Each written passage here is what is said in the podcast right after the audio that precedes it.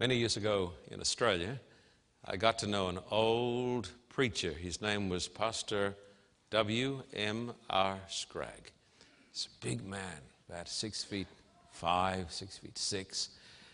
He retired when he was about 75, but still kept on preaching, teaching. Had a garden, used to work in this garden. He was still preaching and teaching in his 80s. Great man.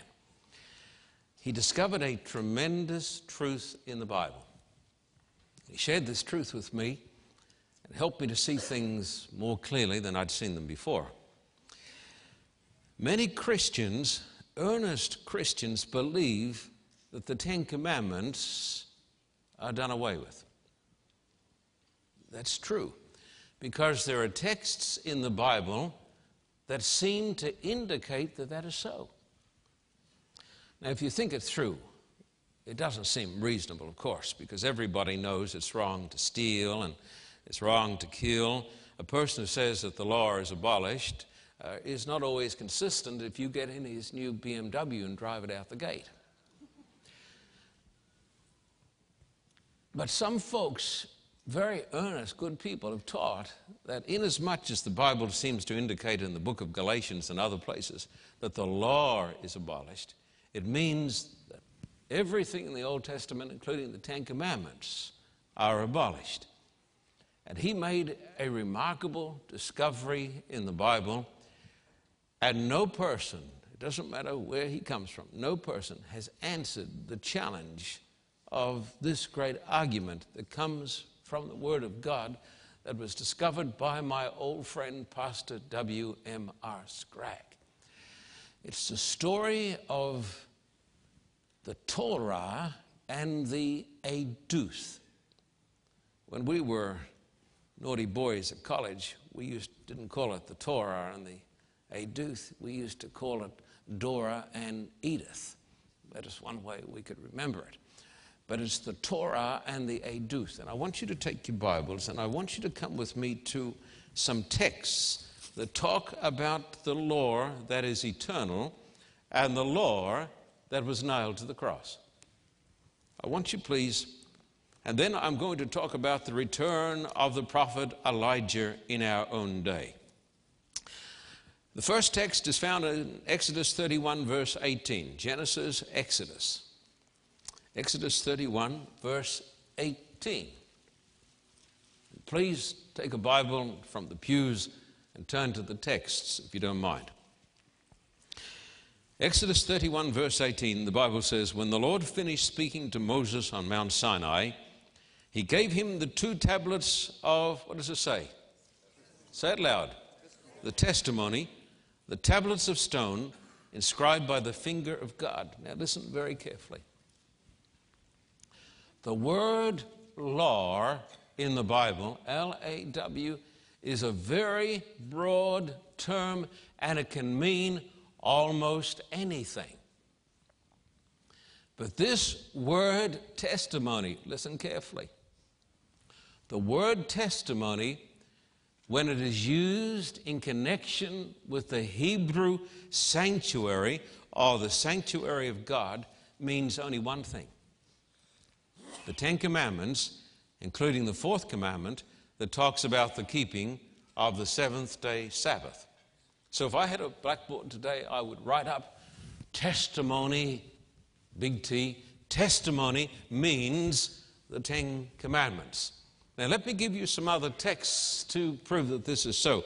I could give you a hundred, but let me just give you one or two. Would you notice Exodus 30 and verse 5? Genesis, Exodus chapter 30 and verse 5. This is just a sample. Put the altar in front of the curtain that is before the ark of the testimony, before the atonement cover that is over the testimony, where I will meet with you. The ark of the testimony means the ark of the Ten Commandments. Now come now to, uh, let me see, Exodus 25 verse 24 and onwards. Exodus 25. Uh, look at verse 22. Verse 22. There above the cover between the two cherubim that are over the ark of the testimony, I will meet with you and give you all my commands for the Israelites. Verse 16 in the same chapter. Then put in the ark the testimony that I will give you. Now, God doesn't say to Moses, put into the ark the law. He doesn't say that. God doesn't say, put into the ark the law. He says, put into the ark the what? What does the testimony mean? Yeah, yeah. Means the Ten Commandments. We read it. Ten Commandments. Special name for the Ten Commandments, the testimony. So when you read about the testimony in association with the sanctuary of God, it doesn't mean the law, it means the Ten Commandments, including the seventh day Sabbath. That is absolutely correct. Nobody can argue about that. Come over now to the book of Deuteronomy Genesis, Exodus, Leviticus, Numbers, Deuteronomy, chapter 31, and verse 24 and onwards. Deuteronomy 31, verse 24 to 26. Now, I want you to notice there's something beside the testimony. Verse 24. Deuteronomy 31, 24 and onwards. After Moses finished writing in a what? This is a book. Now, the Ten Commandments, were they written where? On tables of stone. When Moses finished writing in a book the words of this what? Law from beginning to end. He gave this command to the Levites who carried the ark of the covenant of the Lord Take this book of the law and place it in the ark. Does it say that? Place it beside the ark of the covenant of the Lord your God. There it will remain as a witness against you. Now, if I had a blackboard today, I would draw a picture of the ark, and God said, Put in the ark the testimony. What's the testimony? Ten Commandments, including what? The seventh day Sabbath. But then there was another book. It was a book, not written on tables of stone, it is a book and it contains all the Hebrew laws about circumcision and the sacrificial offerings and all of those things. And God says, don't mix it up with the testimony. He says, put it beside the ark. When Jesus died, the ceremonial laws contained in the book that was placed beside the ark was nailed to the cross. It is gone. But now listen, there's something that remains. What would you think if I could show you in the book of Revelation, written many years after the cross, what would you think if I could show you in the book of Revelation in the last days that there is a sanctuary in heaven and there is an ark in heaven, and inside the ark there is the testimony? What would you think about that? Because I can. This is the discovery that old Pastor Scragg made many years ago. Come over with me to Revelation chapter 11 and verse 19. The book of Revelation, chapter 11 and uh, verse 19. The Revelation chapter 11 and verse 19, the Bible says, Then God's what? Come on. God's temple in heaven was opened, and within his temple was seen what? The ark. So there is a temple in heaven. Is that true? And there is an ark in heaven. Is that true? Yes, there is. Now come now to Revelation chapter 15 and verse 5. Now this is talking not about the days of the Bible, it's talking about the last days, the end of time. Revelation 15 verse, verse 1 says, I saw in heaven another great and uh, marvelous signs, seven angels with the seven last plagues. This is talking about the last days. And verse 5 says, After this I looked, and in heaven the temple, that is the tabernacle of the what? Of the testimony in heaven was open. So this man looks up into heaven in the last days and he sees the temple. Is that true? It says it. And then he sees inside the temple, and what does he see? He sees the ark. And then he looks inside the ark and he sees what? The testimony. The testimony. He sees the testimony. And what does the testimony mean? The Ten Commandments, including what? The seventh day Sabbath. This is a truth from the Bible that cannot be disputed. Whatever was nailed to the cross, it was not the testimony. The testimony abides forever. It's not enough, my friend, that the testimony be in heaven. The testimony needs to be in our hearts. Look at Revelation chapter 14 and verse 12. Revelation 14 and verse 12 says, This calls for patient endurance on the part of the saints who obey, what does it say? God's commandments and remain faithful to Jesus. Think it through. It is as plain as the nose on your face the book of the law placed beside the ark has been nailed to the cross. That's why we do not sacrifice the lambs today as they did back in the Old Testament. That's why we don't have a tabernacle like they had in the Old Testament. That's why we don't have priests with incense and all of that because it was nailed to the cross. But the testimony endures forever. And the testimony includes the seventh day Sabbath. That is why every great church in the history of the world, the Roman Catholic Church, the Baptist Church, the Lutheran Church, the Presbyterian Church, my old mother church, the Church of England. You can go through all of the great churches in Christendom. Every great church is taught the keeping of the Ten Commandments, including the keeping of the fourth commandment, the Sabbath. The problem has been, of course, they've kept it on the wrong day. Because the fourth commandment says, Remember the Sabbath day to keep it holy. Six days thou shalt labor and do all thy work, but the seventh day is the Sabbath of the Lord thy God. Never say after hearing a meeting like this, That is your Sabbath. It is not our Sabbath, it is the Sabbath of Almighty God, and it endures forever. Now, today I'm going to give you some strong truths. Some strong truths let me tell you a little story Beverly told me over at Coolangatta. She said, You may want to use this one day, and today is the day I'm going to use it. She told the story about a man who went to see his doctor. Apparently, he was a little overweight. The doctor said to him, My good man, you must go on a diet. Well, the man said, Very good. But he said, I plan to get a second opinion from my baker.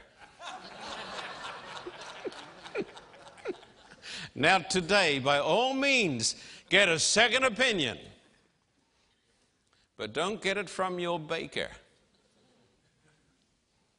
Because Jesus said, It is written, Man shall not live by bread alone, but by every word that proceeds out of the mouth of God.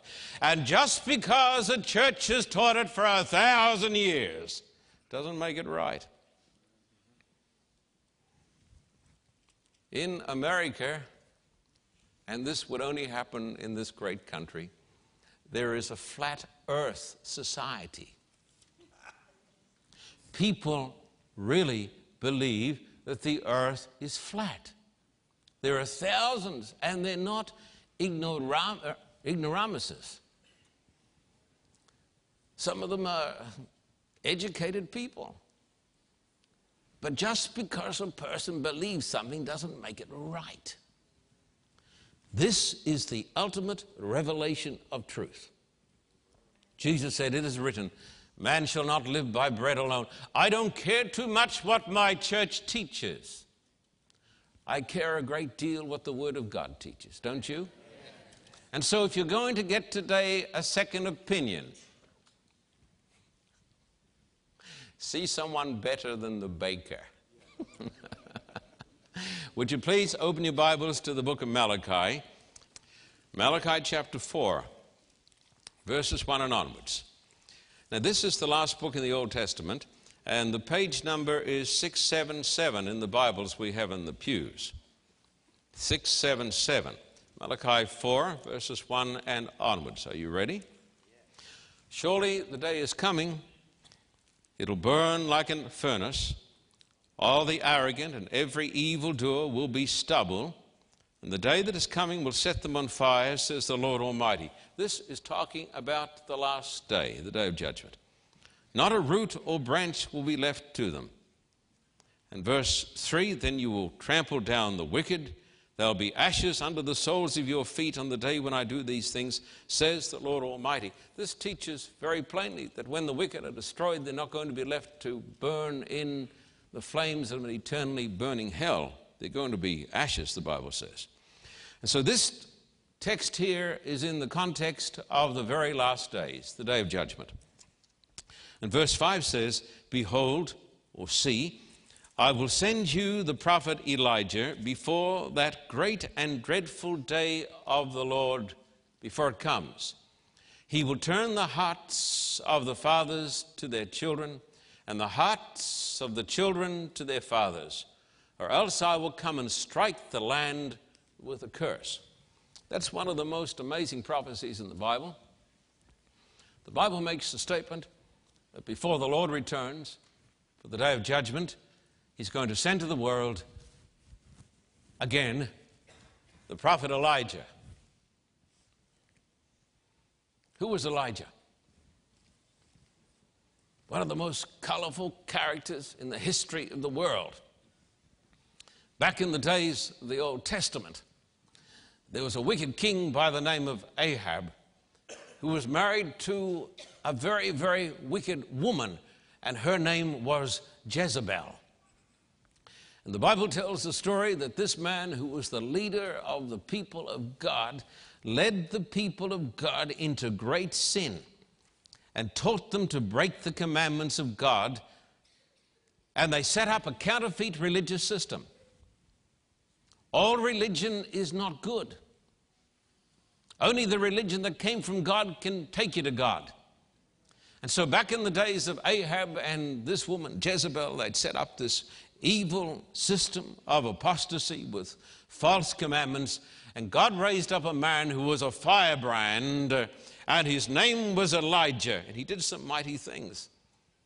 He closed up the heavens for three and a half years so that it would not rain. Towards the end of his ministry, he brought down fire from God out of heaven upon Mount Carmel in the north of Israel. And the very last act in his life upon this earth, he was caught up to God in flaming chariots that rumbled up through the clouds. The Bible says I'm going to send him again. So, this indicates that things are going to get so bad in the world, and apparently the people of God are going to be so deceived by a false religious system that God is going to send back a man with a tongue of fire to call the people back to God. Now, the question is how will he come back? Will he drive a Lexus?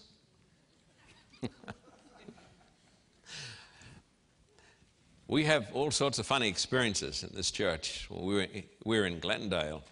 A man came to me after the service one day. This is a true story. Not like the one Sean Doors got from me. It's a true story. he came behind and he said, uh, Enjoyed the meeting today. He said, I have some questions. Sure. He said, uh, I'm Elijah. I said, you, Your name is Elijah. No, he said, I'm the Elijah that you've been preaching about. I said, If that is so, why are you asking me questions? that doesn't seem right. but he stayed with us for a while and he passed on. He was not caught up either. So, how will he come? Let me show you some texts in the Bible that tell us how this man is going to come again in our own day. And you do need to turn to the texts of the Bible. This is a Bible preaching, Bible believing church. Our authority is the Bible. Would you please come to Luke chapter 1, verse 17? Matthew, Mark, Luke. That's page 723. 723. Luke chapter 1, verse 17. Luke 1 and verse 17. The Bible says, talking of John the Baptist, and he will go on before the Lord in the spirit and power of Elijah to turn the hearts of the fathers to their children and the disobedient to the wisdom of the righteous, to make ready a people prepared for the Lord. Never forget that text. The Bible says that John the Baptist, who prepared the world for the first coming of Christ, would go before the Lord in the spirit and the power of Elijah. And he came for a special purpose, and that was to make ready a people prepared for the Lord. Just remember this text. Now, come to some other passages that talk about the coming of Elijah. Come over here to Mark chapter 9. That's page 714. Mark chapter 9, verses 11 to 13. Mark chapter 9. We'll wait for you, but find the passages. Mark chapter 9, verse 11 to 13. And the page number is 714. Mark chapter 9 and verse 11 and onwards. And they asked him, the Lord, Why do the teachers of the law say that Elijah must come first? See, they're quoting the prophecy of Malachi.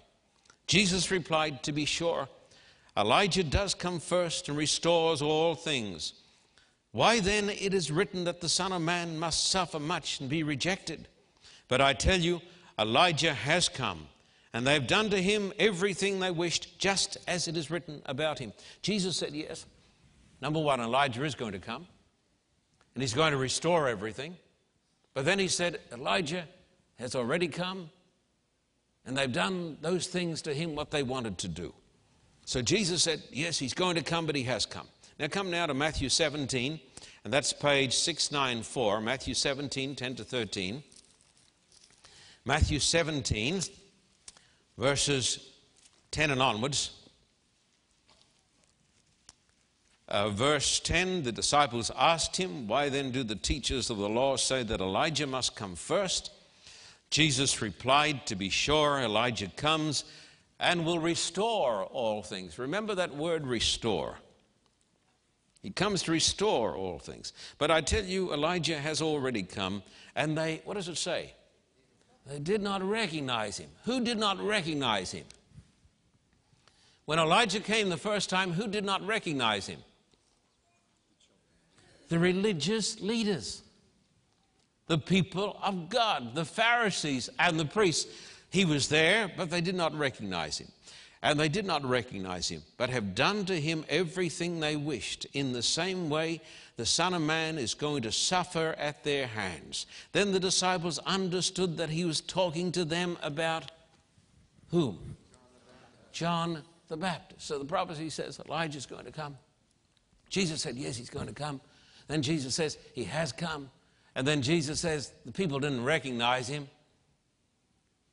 Jesus says they rejected him because the religious leaders were so blind, so spiritually stupid. And then the disciples understood that he was talking about that great preacher, John the Baptist.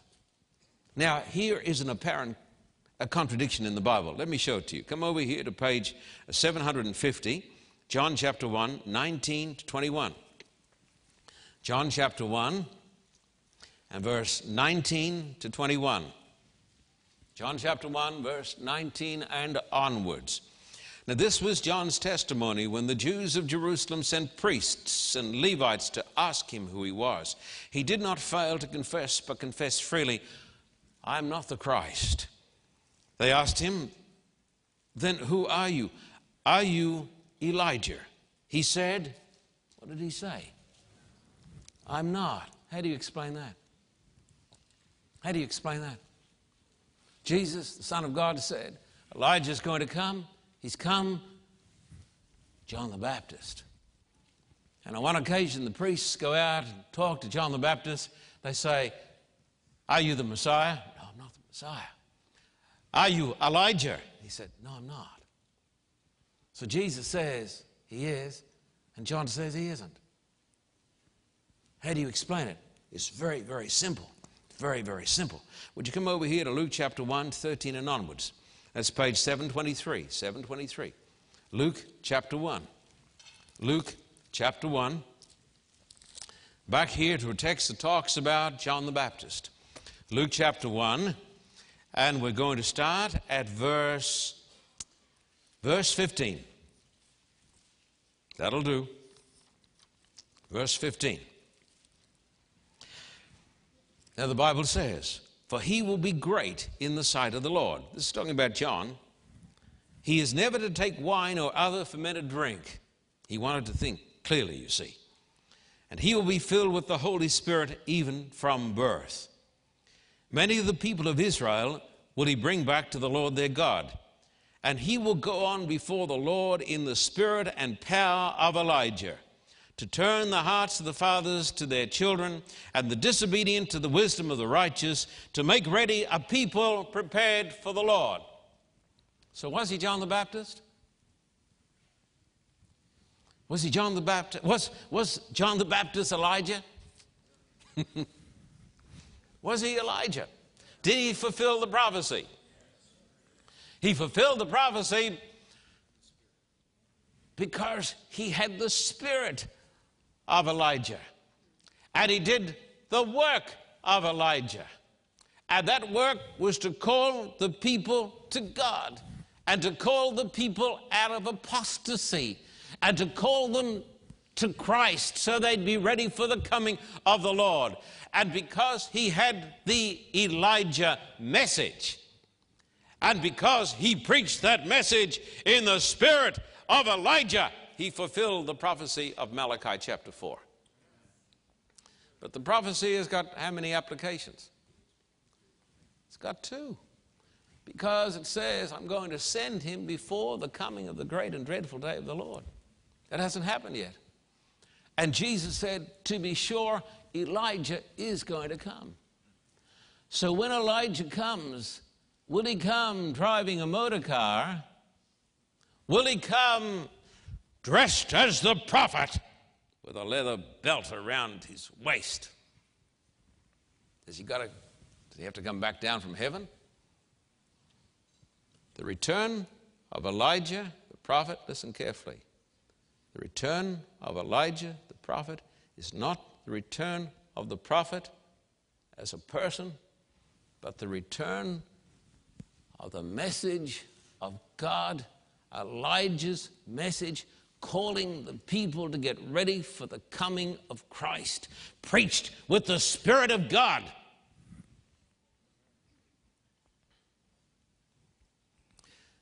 Now, we believe from a study of the prophecies that we're living in the last days. I have a conviction about this. I'm not alone. Billy Graham, many great preachers believe that. You've only got to look at the Middle East and you can realize what a fragile condition the world is in.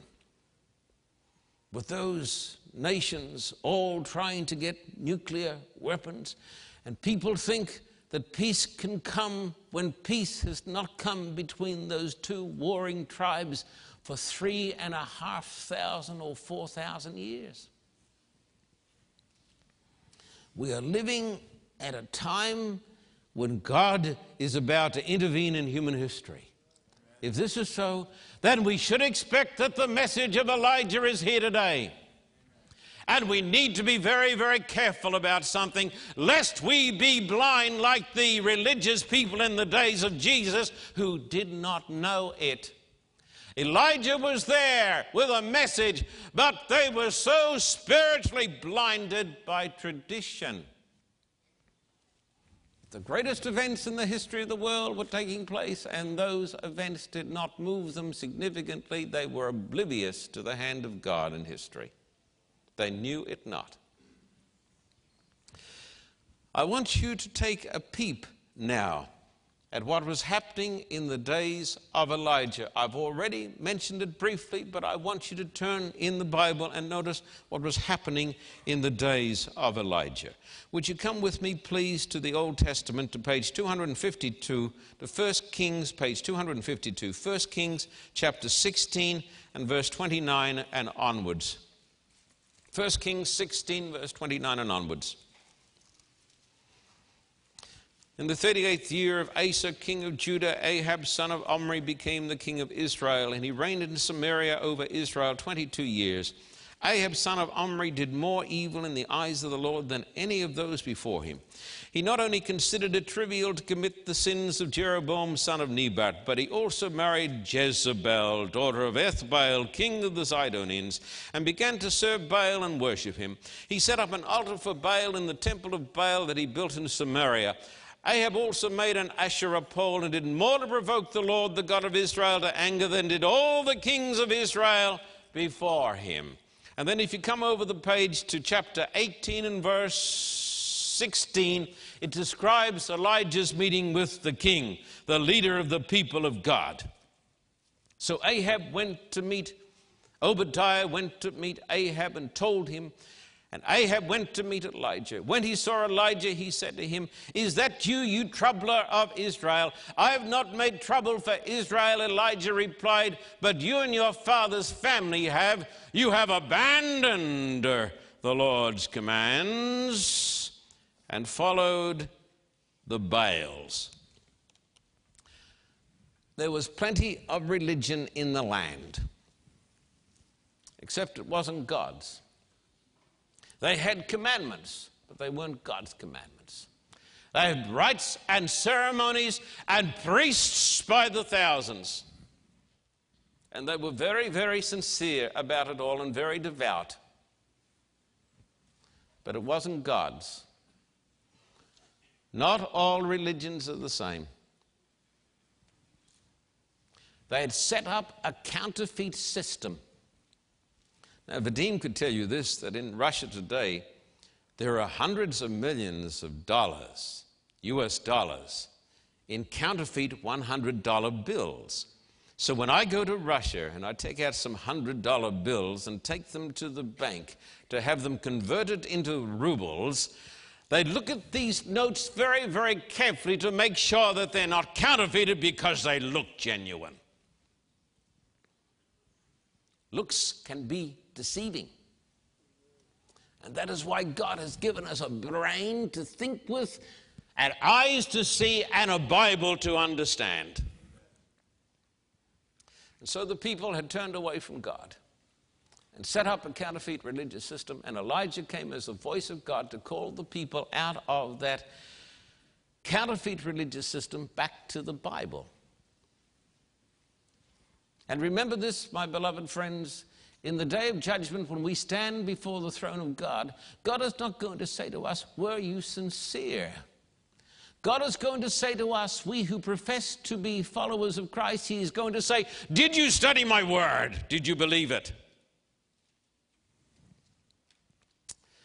And so Elijah came to call the people from religious apostasy to the truth. Jesus said, You'll know the truth, and the truth will make you free.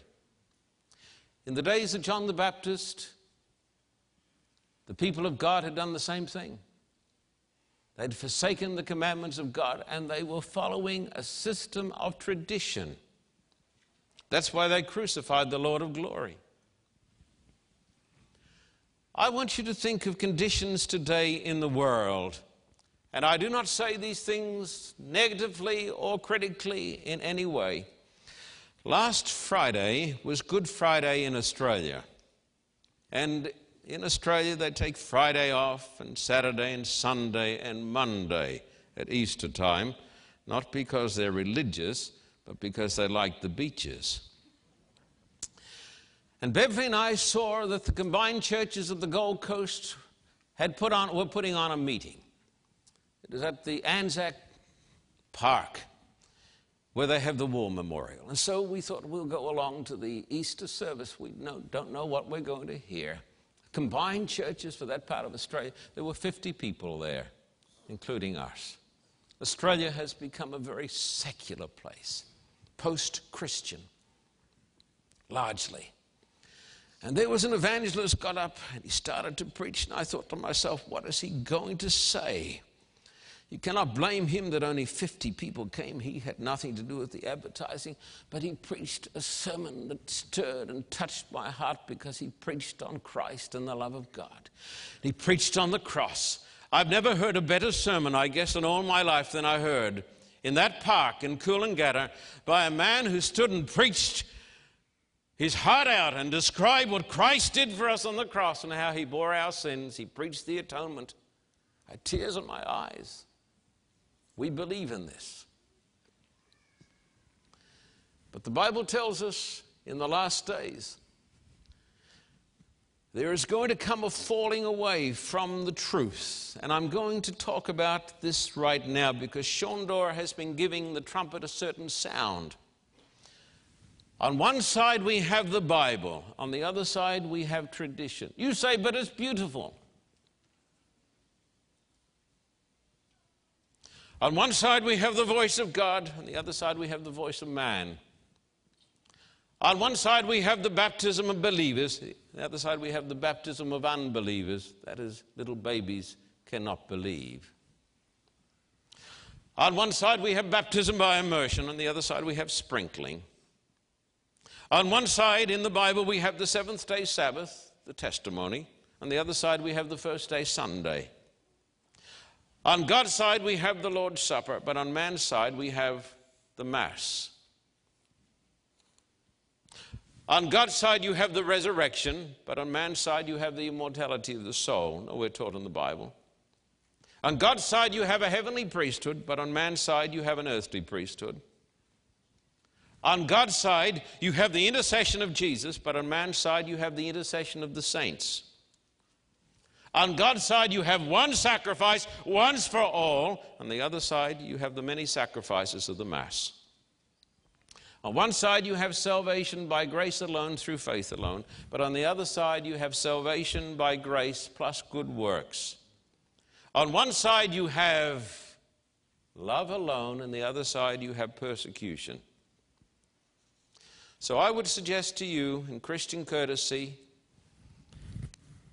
that a condition exists today religiously that is not dissimilar to the conditions that existed in the days of John the Baptist or even the days of Elijah. And therefore, there is a need for the message of Elijah to sound again in the world. And what Shonda has been doing, God bless him, and I'm so proud of him and appreciate him so much. He has been preaching that message of Elijah, the message of Revelation 14. I saw another angel fly in the midst of heaven, having the everlasting gospel, saying with a loud voice, Fear God and give glory to him, for the hour of his judgment is come. Worship him that made heaven and earth, the sea, and the fountains of waters. And then the great warning against the beast and the image of the beast and the mark of the beast, and then that great call to keep the commandments of God and the faith of Jesus.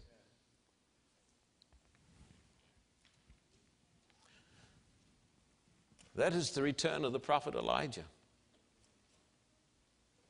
Think of the text. Jesus said, He came, they weren't even aware of it. Night by night, you have been listening to a message that is calling you back to the Creator God and back to the keeping of the holy seventh day Sabbath, back to the truth on baptism, back to the truth about the resurrection and the atoning sacrifice and salvation by grace alone through faith alone.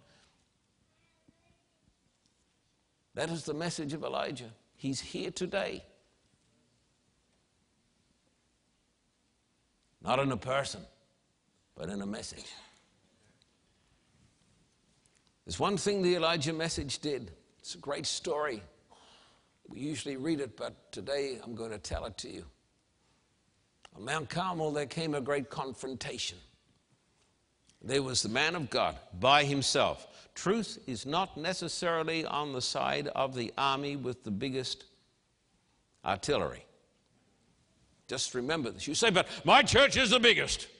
Well, if you were living today in the Middle East, the Muslims are the biggest. So why not join them then? Truth is not determined by counting noses.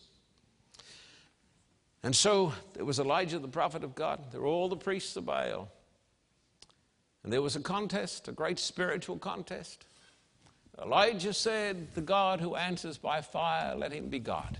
So they had the sacrifices there. And the priests of Baal cried all day, cried all day, Baal, hear us, but nobody heard them. And then the prophet of God comes and he builds the altar. He puts a bullock on it, pours water all over it so they don't think that this is done with smoke and mirrors. Then he prays, Oh God, send the fire so that the people will know that you are the only true God. One man the prophets of Baal, hundreds, even thousands. One man for God. But one man with God is a majority. Never forget it. Open your eyes. There's a universe of millions of angels, an almighty God. And then, as the prophet prays, the fire falls from the sky and it licks up the water, burns up the sacrifice. It's recorded in the book of Kings. People fall on their faces and they cry out, The Lord, He is the God. The Lord, He is the God.